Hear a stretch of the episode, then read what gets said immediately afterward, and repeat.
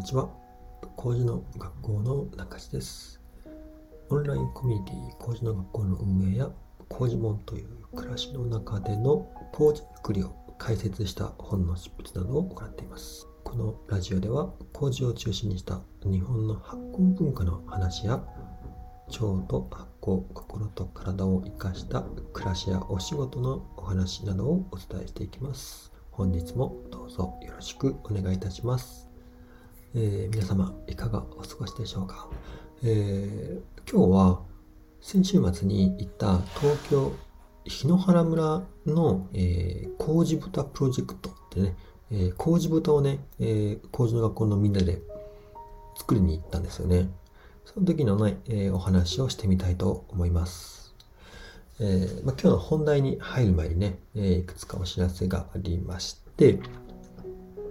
僕のメールマガジンの方でやってる、この限定の音声配信ですね、発酵的暮らし方働き方音声講座っていうね、このスタンド FM さんのラジオのこの限定配信機能を使ったね、その URL を知ってる方だけしか、聞けないこの限定配信というのができるんですよね。その機能を、メールマガジンの方で使ってまして、メールマガジンの、登録している方のそのアドレスにその音声講座を今週1で送っているんですよね。その発酵的暮らし方働き方音声講座っていうのをね、全8回12月末までね週1回送っているんですけど、こちらの、参加者の方が、今1400名になりました。ありがとうございます、1400名の方に、毎週この発酵的な暮らし方とかね、働き方っていうのを中地の体験を通してお伝えする音声講座を、お送りできているっていうのがね、とても、ありがたいなと思っています。もしまだね、この音声講座の方に興味があってまだ参加してないよって方は、この概要欄の方にね、僕の、中地のメールマガジンの、登録のご案内貼っておきますので、そちらからご登録ください。2回、2週間やってね、2回送っているんですけども、途中参加された方も、追って、返信のメールで1回目、2回目とね、後からね、順番に送られてくるようなシステムになっていますので、途中参加の方もね、それまでの、前回までのアーカイブもね、聞けますので、途中からもねぜひ参加ください。あとはですね、今、募集中の高次の学校42日間、オンライン集中講座ですね、こちらの方はね今募集開始してまして、12月10日までの受付になっています。こちらは12月中に、水曜と土曜日のね、朝6時からの朝活のモーニングレッスンになっていまして、麹作りを、ゼロからしっかり基礎を、学んでいて、自分で自由にもうね、米麹が作れるっていうまでを集中的にね、学んでいく集中講座になっています。よく今やってるね、オンラインコミュニティの麹の学校の違いとこの集中講座の違いっていうのを聞かれるんですけども、オンラインコミュニティ麹の学校っていうのはね、麹の学校サロンになっていまして、みんなでね、日々交流したりとか、僕の方もね、毎日日々麹の実験や発酵の気づきや学びをね、日々投稿しています。でこちらはコミュニティ的なね、要素がなので、こちらは僕ががっつり教えるっていうよりかはもう今までね3年間分やった、レッスンのアーカイブとか僕のツアーの様子とか、一般の講座とかもう全て全部入っているんですね。なので自分で、独学とか実習とかね、やったりとか今までのアーカイブを見たりとか今まさに僕がねやってる日々のレッスンとか考えてることとか感じてることとかを知っていただくにはこちらのオンラインコミュニティ麹の学校サロンもいいかなと思います。こちらは月額1000円から参加できるので、非常に手軽にね参加できると思います。で、もう一個のね今募集している42日間、オンライン集中講座の方はこれはもうがっつり学ぶっていうね、方になっていて、僕が週2回、水曜日と土曜日にZoom の配信を使いまして、もうこちらも、授業というかね、まあレッスンみたいな感じで、今までの僕の工事作りのこの理論とか工事学の部分とか、工事金の生態、歴史、文化、あと酵素のこと、で家庭内で工事を作るために、知っておいてほしい微生物の取り扱いや道具のこととかを、これをこうギュギュッとしっかり学んでいくみたいなね、集中的に学ぶ講座になっています。こっちはもう本当に、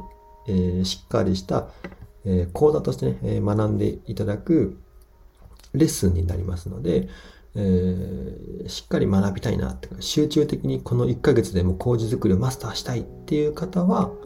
この42日間のオンライン集中講座の方にね、ご参加いただくと、工事作りをね、身につけて、学ぶことができると思います。まあ、コミュニティとして、この雰囲気を知りたいとか、中地がね、今どんなことを考えているのかとか、そういうことを知りたいなとか、そういう発酵好きなその輪に入りたいとかね、いう方はね、オンラインコミュニティ、工事の学校、サロンの方もね、いいかなと思います。こちらはも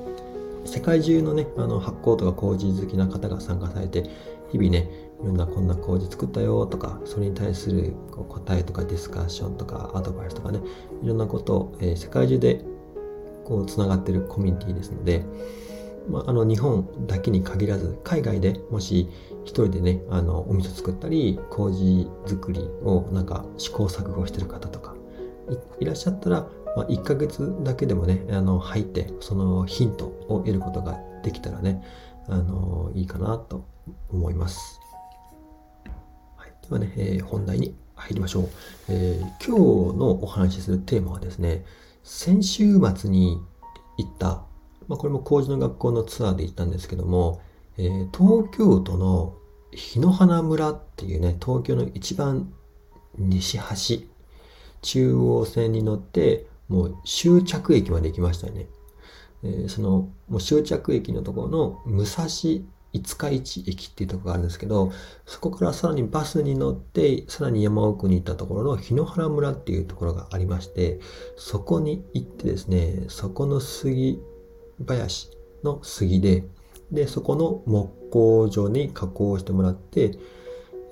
麹豚を作るっていうプロジェクト、まあそのねお話を聞いたり自分で麹豚を作りに行くっていうツアーが先週ありました。このツアーが、ね、もうめちゃくちゃ楽しくってですね、まあ、麹豚を作るということとか、その森の話もめちゃくちゃ楽しかったし、本当久しぶりに、まあ、コロナが広がり始めて、初めてぐらい工事の学校のメンバーでリアルに集まった機会なんじゃないかなと思います。やっぱたまにね、こうやってリアルにね、集まったり顔を見るのは本当嬉しいなと思いますね。で、この麹豚ツアーのことでね、感じたこととか学んだことをね、今日ちょっとお話ししようかなと思います。まずですね、この麹豚プロジェクトが、どういう経緯から始まったのかっていうとですね、まあ、麹の学校のメンバーのお一人がこの檜原村に住んでいまして、まあ、この方が利太郎さんっていう方がいらっしゃるんですけども、まあ、この方が中心メンバーに、なっています。で、そして、この、麹の学校、まあ、利太郎さん自身もね、もう2年ぐらいかな、麹の学校のサロンの方にね、参加してくれているんですけども、檜原村っていうところは、昔からこう杉で有名だったらしいんですね。まあ、杉っていうか他にもね、植林されていてですね、まあ、杉以外にも木があるんですけども、この森、植林されたこう広大な森があると。で、この森がですね、70年ぐらい前からね、植林が始まってこう杉をね、建材とかで使えるってことで、植えられていって、でそれでこう村をね、盛り立てようってことで、村のなりわいとして、国の政策としてこう植林が奨励されてね、この杉林、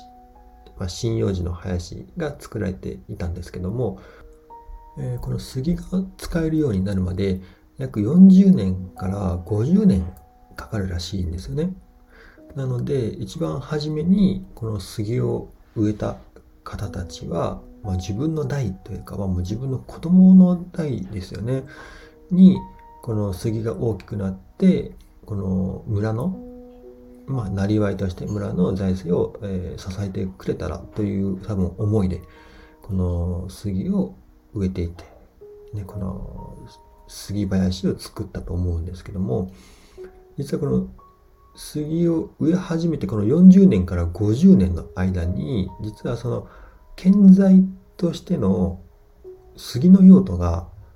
激減してしまったというか、なくなってしまって、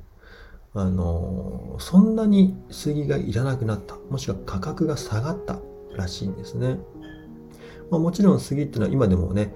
使われてはいるんですけども、昔ほどじゃなくなったってことです。今はそれ以外にもね、鉄筋や、コンクリートや、アルミや、他にもいろいろな、建材がありますので、それぞれの用途とか、デザインとか、その価格とか需要に合わせていろんな建材が使われているので、こう他にもね、杉以外にもね、いろいろ使われ始めて、でこの杉が大きくなっていくこの、ね、年月の間にだんだん杉の価値が、落ちてきて、で価値が下がってきてしまったので、伐採されなくなってしまって、でこの杉林が放置されていて、山がね、荒れてきてしまったっていう、現状があるようです。でその中でこの檜原村の、ね、この山の資源っていうのをぜひ有効活用したい、これなんか生かすことはできないかということで、この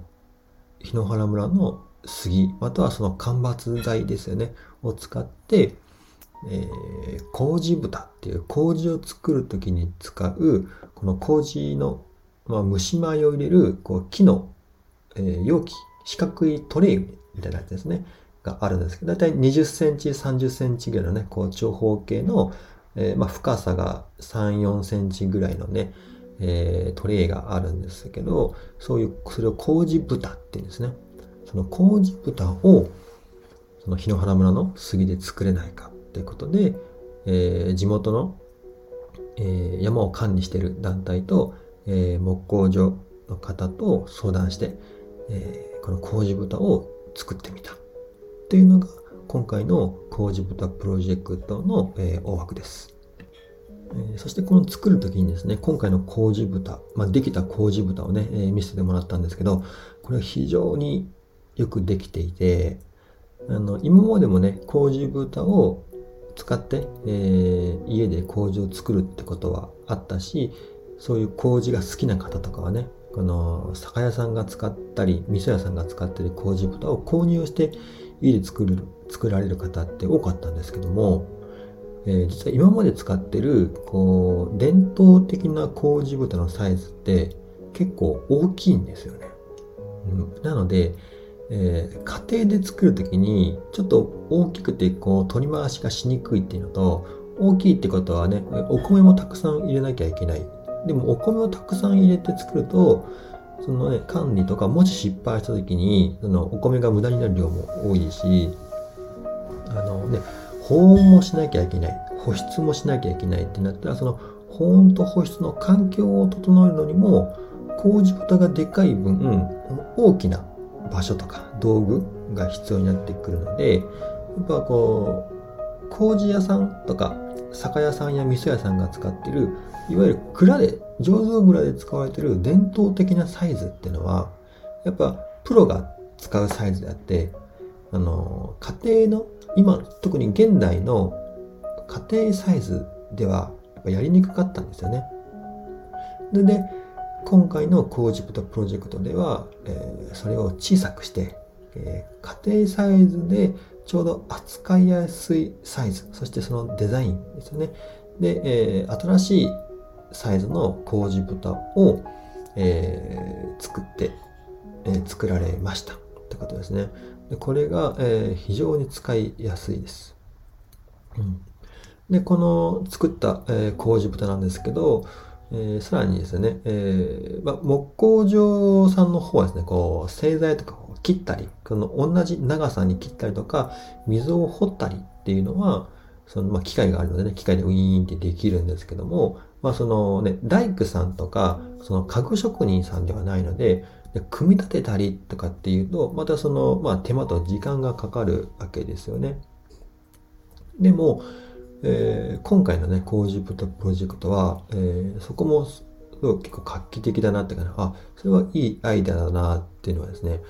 木工所の方に、そのサイズと組み立てる時の、この、保存の穴とか、板をはめる溝とか、そういうのは機械でね、切って製材してもらって、で、それを自分たちで組み立てていくっていうスタイルなんですね。だから自分たちで組み立てスタイルにすると、購入された方が、物を発送するときも大きさも小さくなるので、コンパクトだから送料も少ないと。で自分たちで組み立てるから、組み立てと、バラしっていうのがね、結構自由にできるんですよ。で、これもすごいいいなと思って、なんかちょっと故障してもね、ちょこちょこっと自分で、器用な人だったら自分で直すと思うし、もし板がね、割れたりとか破損があっても、その部分だけ、また送ってもらって、自分で、組み立てて、直すことができるっていう。この組み立てとバラシっていうのがこう自分で簡単にできるようなデザインになっているので、すごいこう愛着も湧くし、こう一生こう育てながらね、使っていける麹豚になるんじゃないかなって思います。そんな感じでね、その新しい麹豚をじゃあ自分たちで、組み立ててみようってことで、集まったのが、先週言った、麹豚ツアーになります。でみんなでね、20名ほど集まってですね、この檜原村の山の中に集まって、その杉山をね、見に行ったんですよね。で、この時ご案内してくれたのが、東京チェンソーズっていう、この森を管理してるグループの方で、この東京チェンソーズさんに、檜原村のお話や杉のお話、またこう山の管理のお話を聞いてきました。こちらの、動画とかもね、今回ツアー参加しながら僕もまたね、ずっとカメラ回していたので、またまとめて動画をいつかね、YouTube の方で公開したいなとは思います。で、この杉の話を聞いてね、これも杉の話も面白かったんですけど、杉ってね、日本原産の、固有種らしいですよね。杉ってよく英語でシダーとかって言われて、シダーはね、海外もね、あるじゃないかっていうことなんですけど、杉とシダーって、別の種みたいらしいんですよね。シダーって有名だったのは、セコイア杉とか、あれもシダーなのかな。でも、あれは杉じゃないらしいんですよ。で、純粋な杉って言われるその植物は日本の、杉だけらしいんですね。で、日本には、薬杉とか、立山杉とか、吉野杉とか、秋田杉とかね、あとは千葉県の三部杉とかね、ありますよね。で、日本では、屋久島から北海道までね、広く杉とかね、植えられています。この杉を植林するっていう歴史もね、かなり古いらしいですよね。で、今では一部台湾とか、朝鮮半島とかにも、これ多分おそらく日本人の方なのかなが、植林した杉がね、今台湾とか、朝鮮半島にも、残っているそうです。で、杉のあの学名がですね、クリプトメリアジャポニカっていうあの学名、ラテン名がねあるらしいんですけど、この意味なんですけど、クリプトメリアってなんかラテン語で、隠された宝っていう意味らしいんですね。で、ジャポニカってついているので、これは日本の固有種だからジャポニカなんですけど、これはあの日本の隠された、宝っていう意味でクリプトメリアジャポニカっていう、ラテン名、学名が杉にはついているようです。面白いですよね。で、杉の特徴というのは本当こうまっすぐ重力に対してこう垂直に上に伸びていくっていうのがね、杉の特徴なんですけど、これによっていろんな建物や、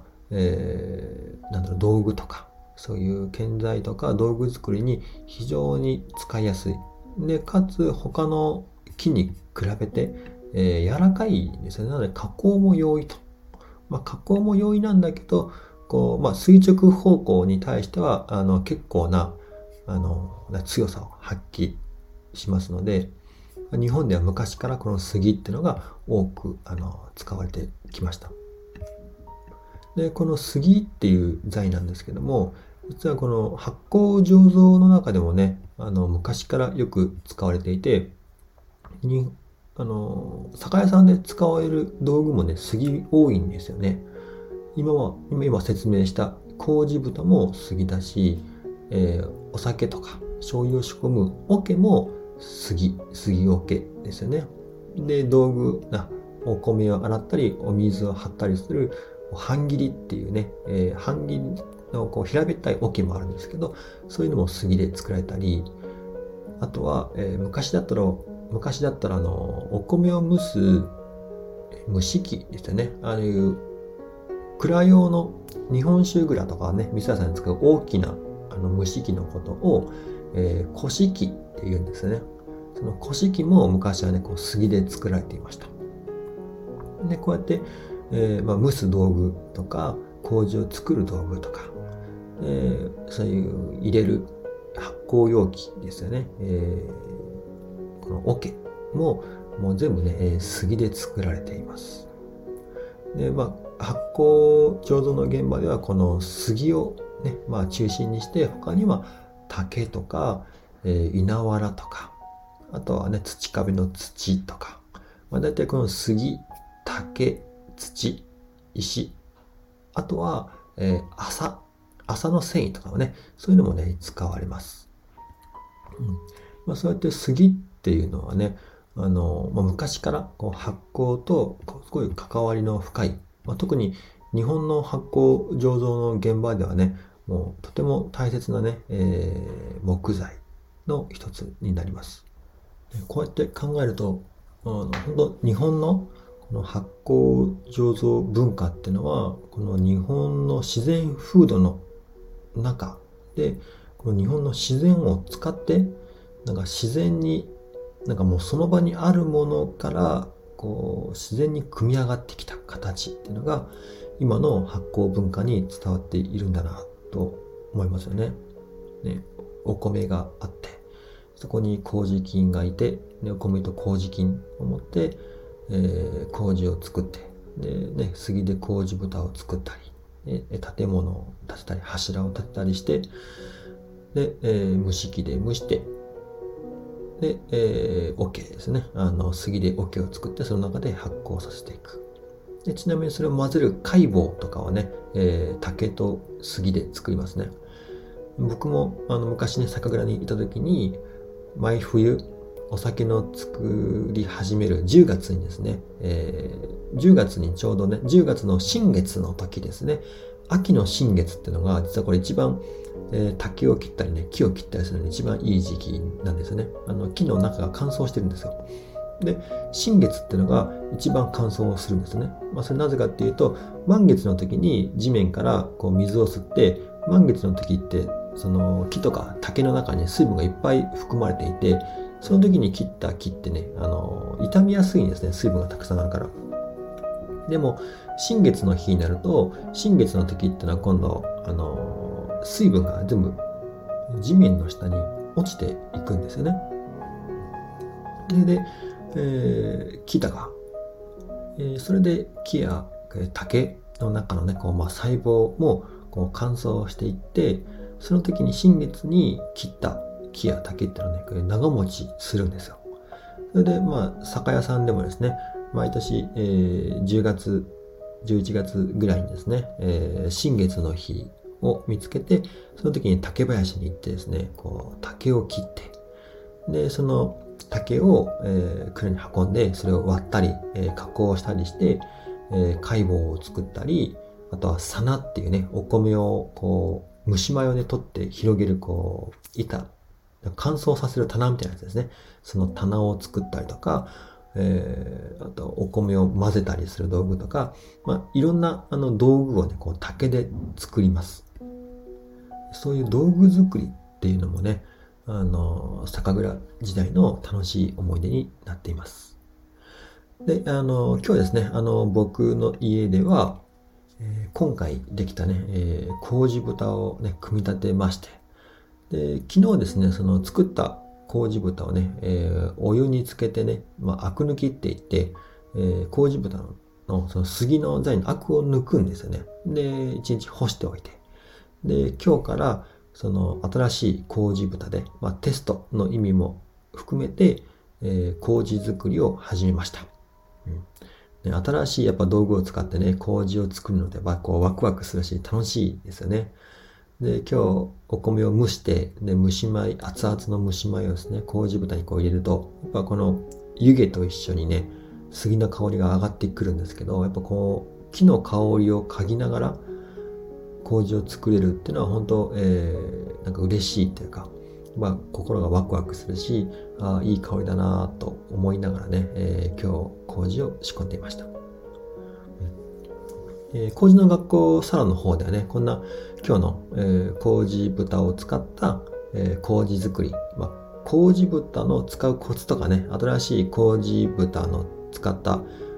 様子とか、ここら辺をちょっと調整してあげたらいいかなとか、そんな麹豚を使った麹作りの様子なんかもね、今日は麹の学校サロンの方でね、ライブ配信で、レッスンしています。ちなみに今日はね、白米を使ってで、種麹もね、京都の出力さんの種麹で、甘酒とか白味噌とかで使うようなこう甘さがより出るようなね、種麹を使って、麹作りを今始めました。先ほどねちょうど、種切りが終わって、包み込みして、保温して、家のリビングでね麹が、眠っているというか発芽を待って、寝ている状態です。で明日からね2日目3日目とかけてちょっと麹をお世話して、麹作りを続けていって、この麹豚で新しくできたこの麹豚でねどんな麹ができるかなっていうのねちょっと様子を見ながらね、楽しんで麹を作ってみたいと思います。はい、こんな感じでね、今日は、先週行ったこの麹豚ツアー、檜原村の麹豚ツアーとはこのプロジェクトのお話、そして、今日からねその麹豚を使って麹作りを始めましたよっていうね、音声ブログになります。いかがでしたでしょうか。こんな感じでね、これからも麹作りや発酵に関してのね、情報とか、中地がね体験したことをこちらでお伝えしていきますので、ぜひねチャンネルのフォローと、いいねをよろしくお願いします。でもし、麹作りしてみたいなって思う方がいれば、オンラインコミュニティ麹の学校さんの方にも、ご参加していただけると嬉しいです。そしてこの冬自家製の麹で、甘酒を作ったり味噌を仕込んだりしてみたいなって、この12月でね、集中的に麹を学んでみたい。麹作りをものにしたいなっていう方がいらっしゃれば、今募集中の、42日間オンライン集中講座の方でね、麹づくりをお伝えする講座を開催しますので、ぜひご参加ください。それでは本日もご視聴ありがとうございました。麹の学校の中志でした。